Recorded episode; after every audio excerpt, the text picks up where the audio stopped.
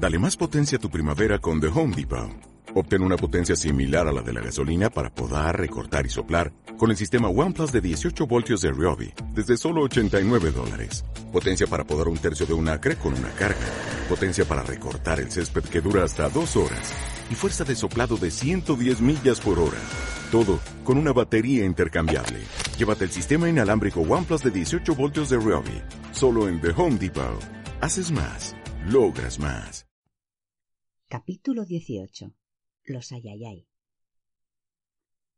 Recia y pesadamente caía la lluvia desde unas nubes oscuras que volaban casi a la altura de las cabezas de los jinetes. Luego empezó a nevar unos copos grandes y pegajosos y finalmente nevó y llovió a la vez. El viento tormentoso era tan fuerte que hasta los caballos tenían que inclinarse para hacerle frente. Los mantos de los jinetes pesaban húmedos golpeando fuertemente los lomos de las bestias. Llevaban ya muchos días de camino y los tres últimos cabalgando por aquella meseta. El tiempo había empeorado de día en día y el suelo se había convertido en una mezcla de fango y piedras de agudos cantos que hacía la marcha cada vez más penosa. Aquí y allá había grupos de arbustos o bosquecillos doblegados por el viento, pero por lo demás no se ofrecía a los ojos variación alguna. Bastian, que cabalgaba delante sobre la mula hicha, iba relativamente bien, envuelto en su reluciente manto plateado. Resultó que, aunque ligero y delgado, el manto abrigaba espléndidamente y el agua formaba perlas sobre él. Jiquirón, el de la figura fuerte y corpulenta, desaparecía casi dentro de un espeso manto de lana azul. Gisbal, el de los miembros finos, se había echado la gran capucha de su hábito pardo sobre los rojos cabellos, y el capote de lona gris de Hidron se adhería a sus miembros enjutos. Sin embargo, los tres caballeros, a su estilo un tanto rudo, estaban de buen humor. No habían esperado que su viaje de aventuras con su señor Bastian fuera una especie de paseo dominical. De vez en cuando cantaban con fuertes voces en medio de la tormenta, con más entusiasmo que afinación, unas veces solos y otras a coro. Su canción favorita era evidentemente una que empezaba con las palabras Cuando yo era pequeñito, tralará con el viento y lluvia. Según explicaron, procedía de un viajero de fantasía de tiempos muy remotos, llamado Shakespeare o algo así. El único del grupo al que ni la humedad ni el frío parecían hacer mella era Treyu. Como casi siempre desde el comienzo del viaje, se adelantaba volando sobre las espaldas de Fuyur, entre los jirones de nubes y por encima de ellas, más que nada para reconocer el terreno, y luego volvía para informar. Todos ellos, incluso el dragón de la suerte, creían que estaban buscando el camino que devolvería Bastian a su mundo. También Bastian lo creía. No sabía que en realidad había accedido a la propuesta de Atrello únicamente por amistad y buena voluntad, pero que en el fondo no lo deseaba. Sin embargo, la geografía de fantasía está determinada por los deseos, sean conscientes o no, y como era Bastian quien tenía que decidir en qué dirección debían ir, ocurría que su camino los llevaba cada vez más profundamente hacia el interior de fantasía, es decir, hacia el centro constituido por la torre de marfil. Lo que eso significaba para Bastian solo lo sabría luego. De momento, ni él ni sus compañeros de viaje sospechaban nada. Los pensamientos de Bastian estaban en otra parte. Ya al segundo día después de salir de Amarganz, habían encontrado en los bosques que rodeaban a Muru el claro rastro del dragón Smerk. Una parte de los árboles estaban petrificados. Evidentemente, el monstruo se había posado allí, echando sobre los árboles el fuego helado de su garganta. Las huellas de sus enormes patas de saltamontes eran fáciles de reconocer, y Atreyu, que sabía de eso, había encontrado también otras huellas, las del caballo de Hinrek el héroe. Así pues, Hinrek le iba pisando los talones al dragón. La verdad es que no me hace ninguna gracia, había dicho Fuyur medio en broma, haciendo girar sus ojos de color rubí, porque seas Merck o no un espantajo, de todas formas, aunque lejano, es pariente mío. No habían seguido el rastro de Hinrek, sino que habían tomado otra dirección, porque su objetivo era buscar el camino de regreso para Bastian. Bastian había pensado luego en lo que habría hecho realmente al inventarse un dragón para Hinrek el héroe. Sin duda, Hinrek necesitaba algo a lo que poder enfrentarse y contra lo que poder luchar. Sin embargo, no era nada seguro que venciera. ¿Qué pasaría si Esmer lo mataba? Y además, la princesa Oglamar se encontraba en una situación horrible. Era verdad que siempre había sido bastante altanera, pero ¿tenía derecho por eso Bastian a ponerla en una situación tan comprometida? Y prescindiendo de todo aquello, cualquiera sabía lo que haría Smerk en fantasía. Bastian, sin pensarlo mucho, había creado un peligro incalculable que aun sin él seguiría existiendo y traería quizá desgracias indescriptibles sobre muchos inocentes. La hija de la luna, eso lo sabía Bastian, no hacía en su reino diferencias entre malos, buenos, ni entre lo hermoso y lo feo. Para ella, todas las criaturas de fantasía eran igualmente importantes y tenían los mismos derechos. Pero él, Bastian, tenía que comportarse como ella.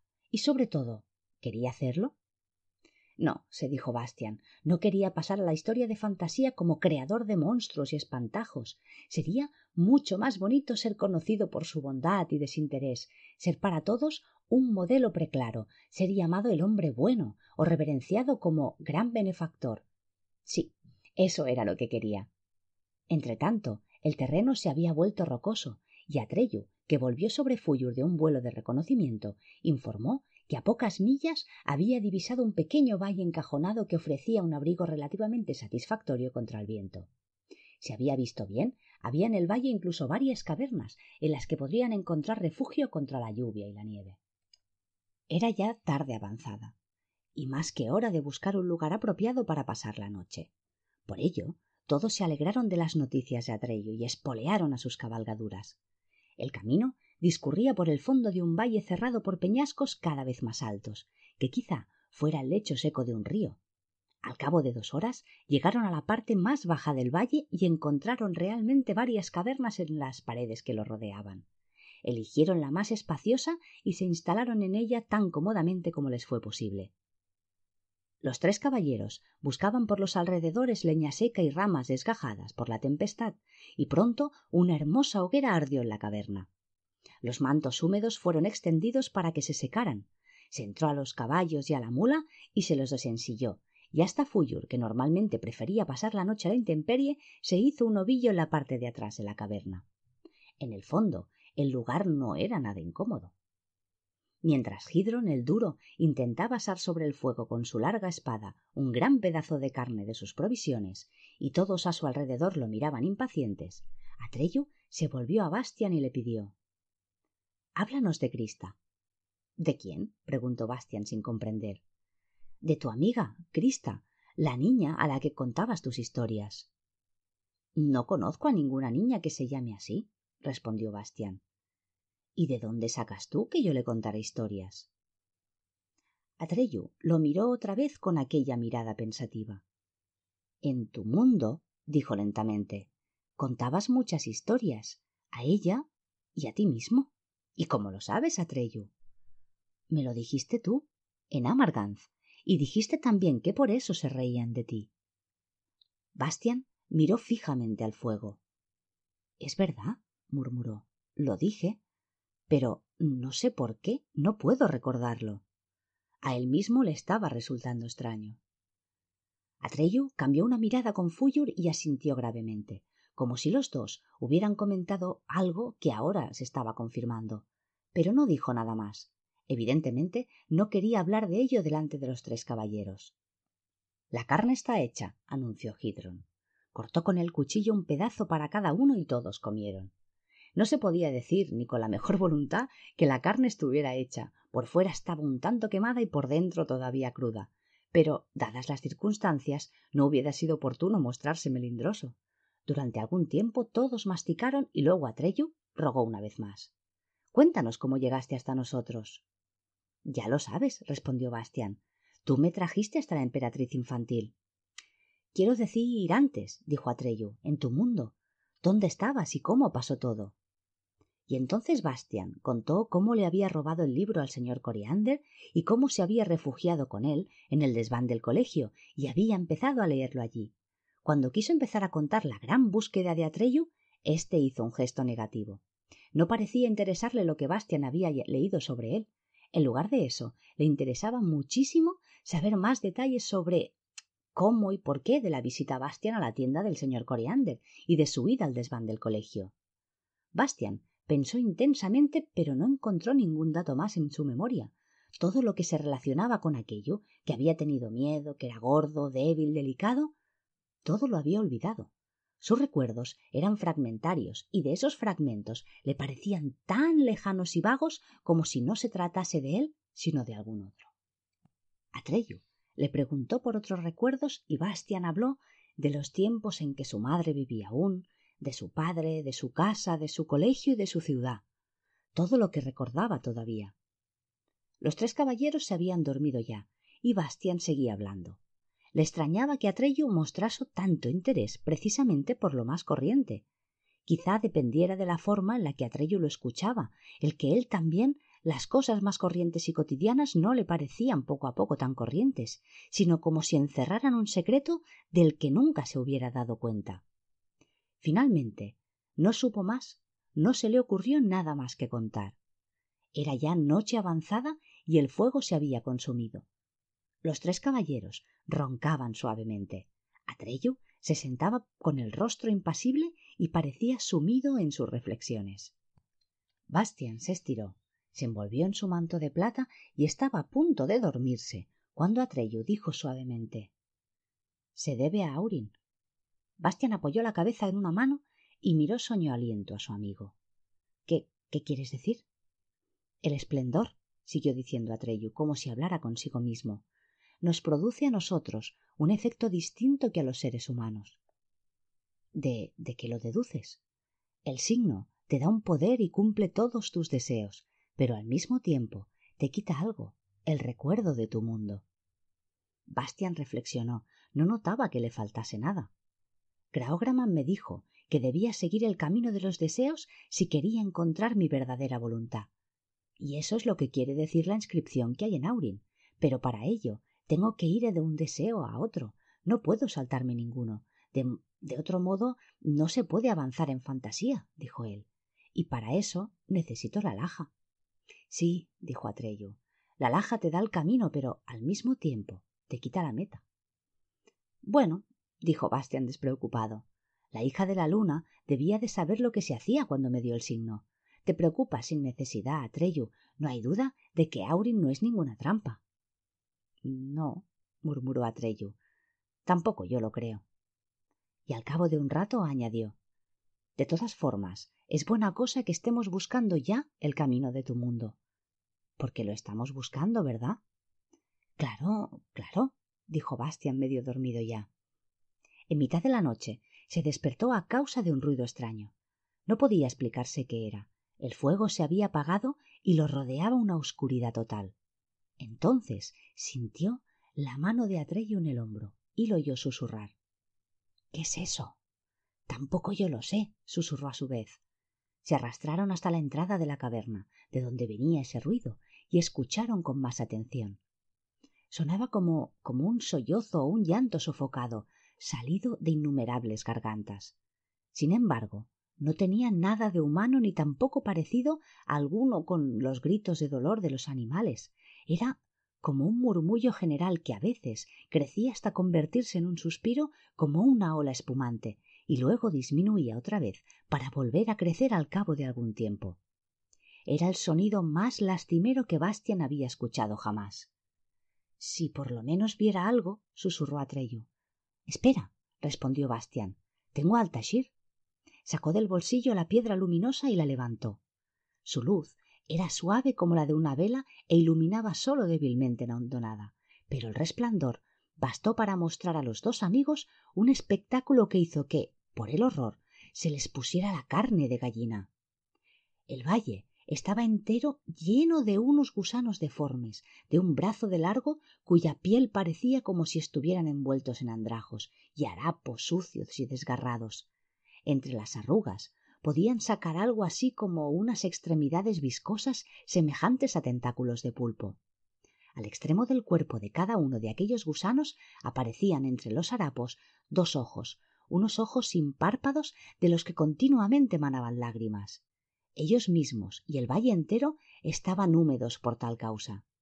En el momento en que la luz de Altashir los iluminó, se inmovilizaron, y entonces se pudo ver lo que hacían. En medio de ellos se levantaba una torre de la más fina filigrana de plata, más preciosa que todos los edificios que Bastian había visto en Armaganz.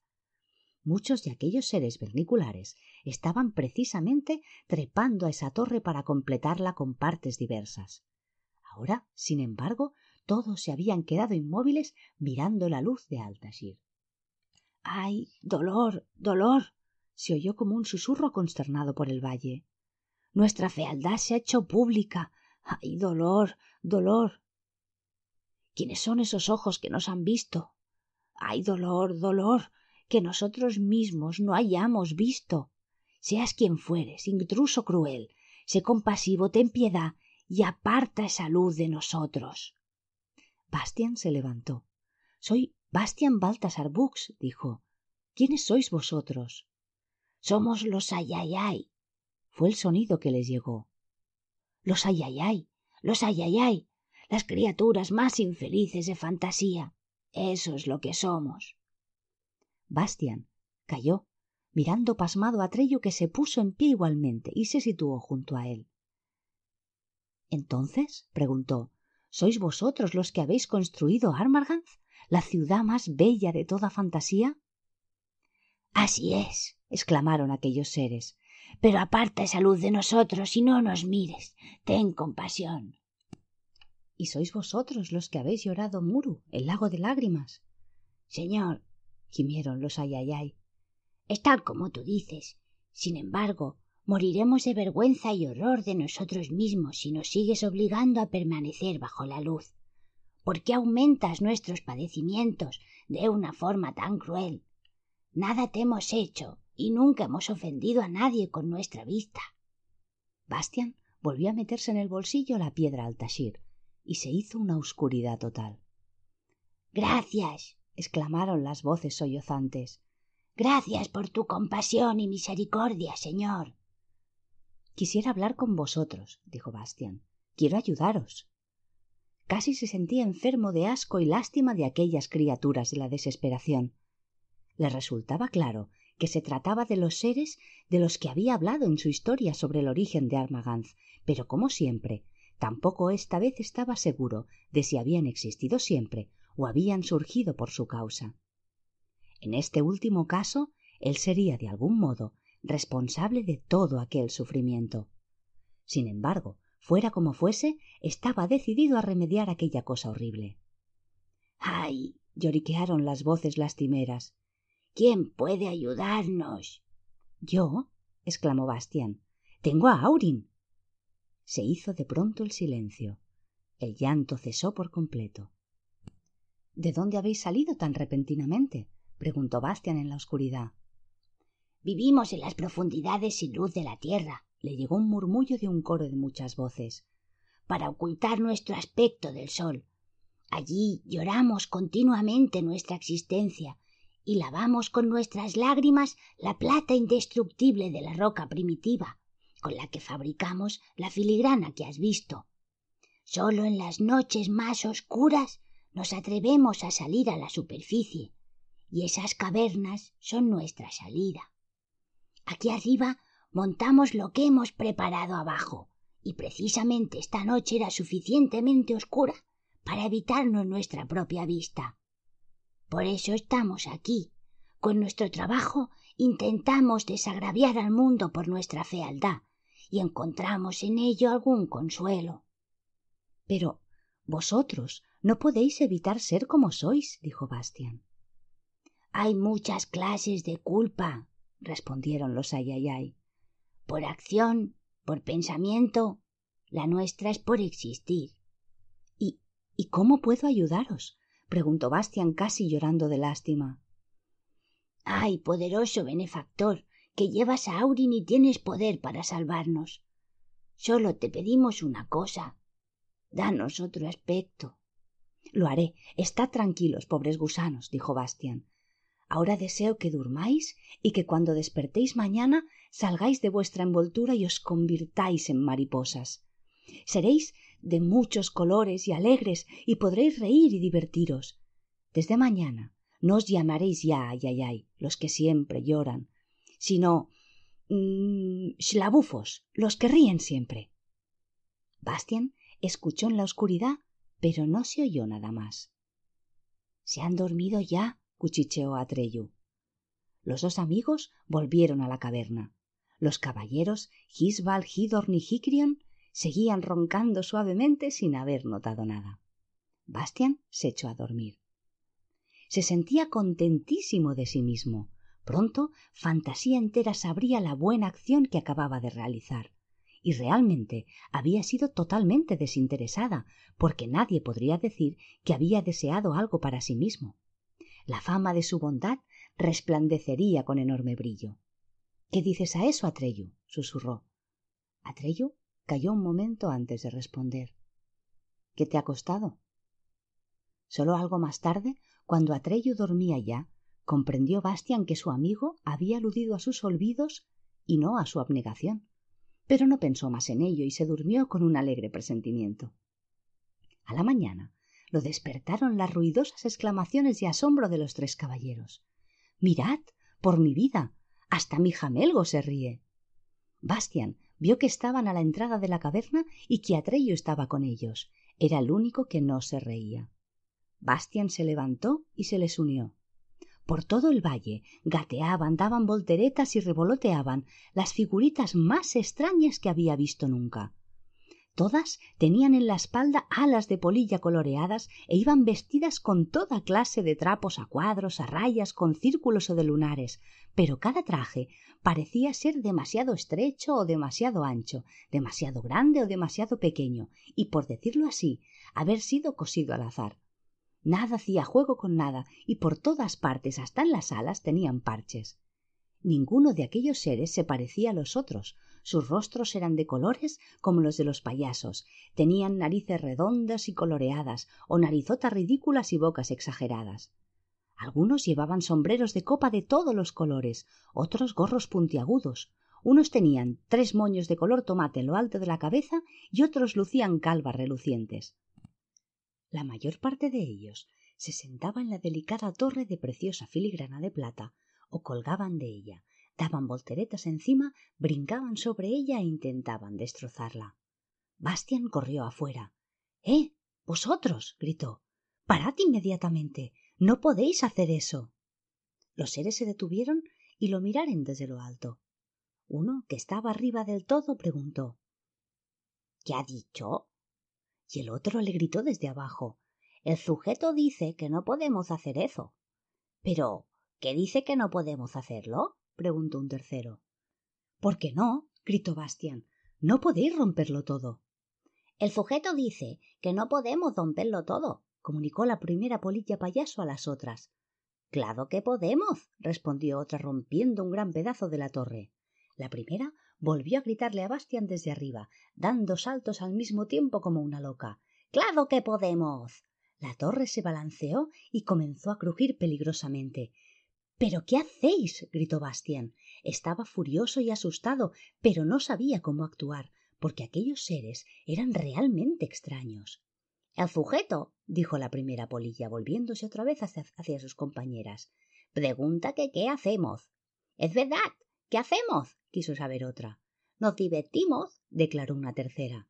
Entonces todas las que había por los alrededores prorrumpieron en enormes risas y resoplidos. Nos divertimos. Le gritó desde arriba Bastian la primera polilla, atragantándose casi de risa. Pero, pero la torre se derrumbará si no paráis, dijo, Bastian. El sujeto cree que la torre se derrumbará. ¿Y qué? dijo otra. Y la primera gritó desde arriba. ¿Y qué? Bastian estaba sin habla, y antes de que hubiera podido encontrar algo apropiado que decir, todas las polillas payaso que colgaban de la torre comenzaron de pronto a formar en el aire una especie de corro, pero no agarrándose de la mano, sino unas de la pierna, otras del cuello, muchas daban vueltas de cabeza y otras gritaban y reían.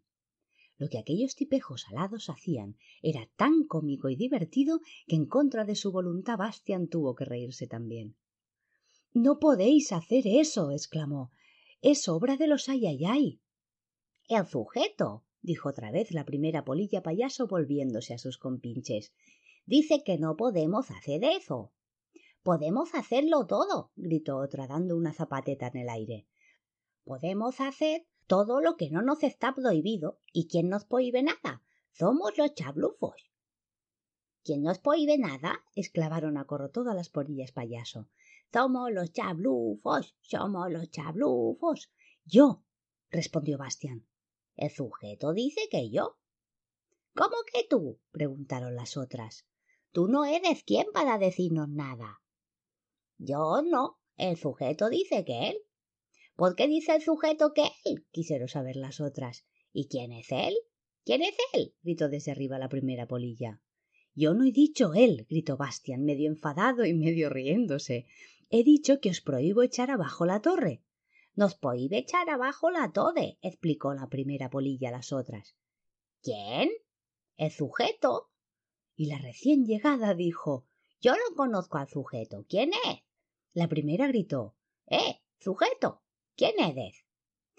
No soy ningún sujeto, gritó Bastian bastante furioso ahora soy Bastian Baltasar Bux, y he hecho chablufos de vosotros, para que no lloréis ni os lamentéis más. Esta noche erais todavía unos infelices ay ay ay. Podríais tratar a vuestro benefactor con un poquito más de respeto.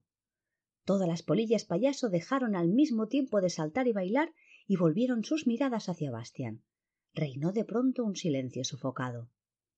¿Qué ha dicho el sujeto? susurró una polilla que estaba más lejos, pero la que estaba a su lado le dio un golpe en el gorro que se le hundió hasta las orejas. Todas las demás hicieron. ¿Quieres repetir eso lenta y detenidamente? pidió la primera polilla de forma marcadamente cortés. Soy vuestro benefactor, exclamó Bastian. Entonces se produjo una excitación realmente ridícula entre las polillas payaso, cada una se lo decía a otra, y finalmente todas las innumerables figuras que hasta entonces estaban repartidas por el valle bullieron y revolotearon alegre, aglomerándose todas en torno a Bastián, mientras se gritaban mutuamente. ¿Habéis oído? ¿Habéis comprendido? Es nuestro benefactor.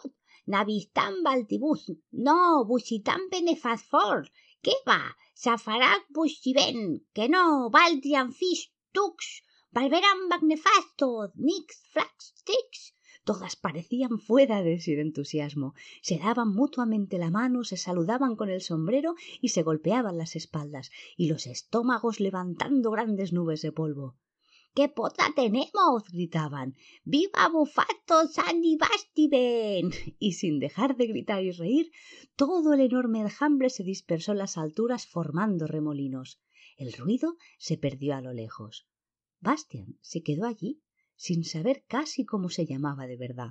No estaba tan seguro ya de haber hecho una buena obra.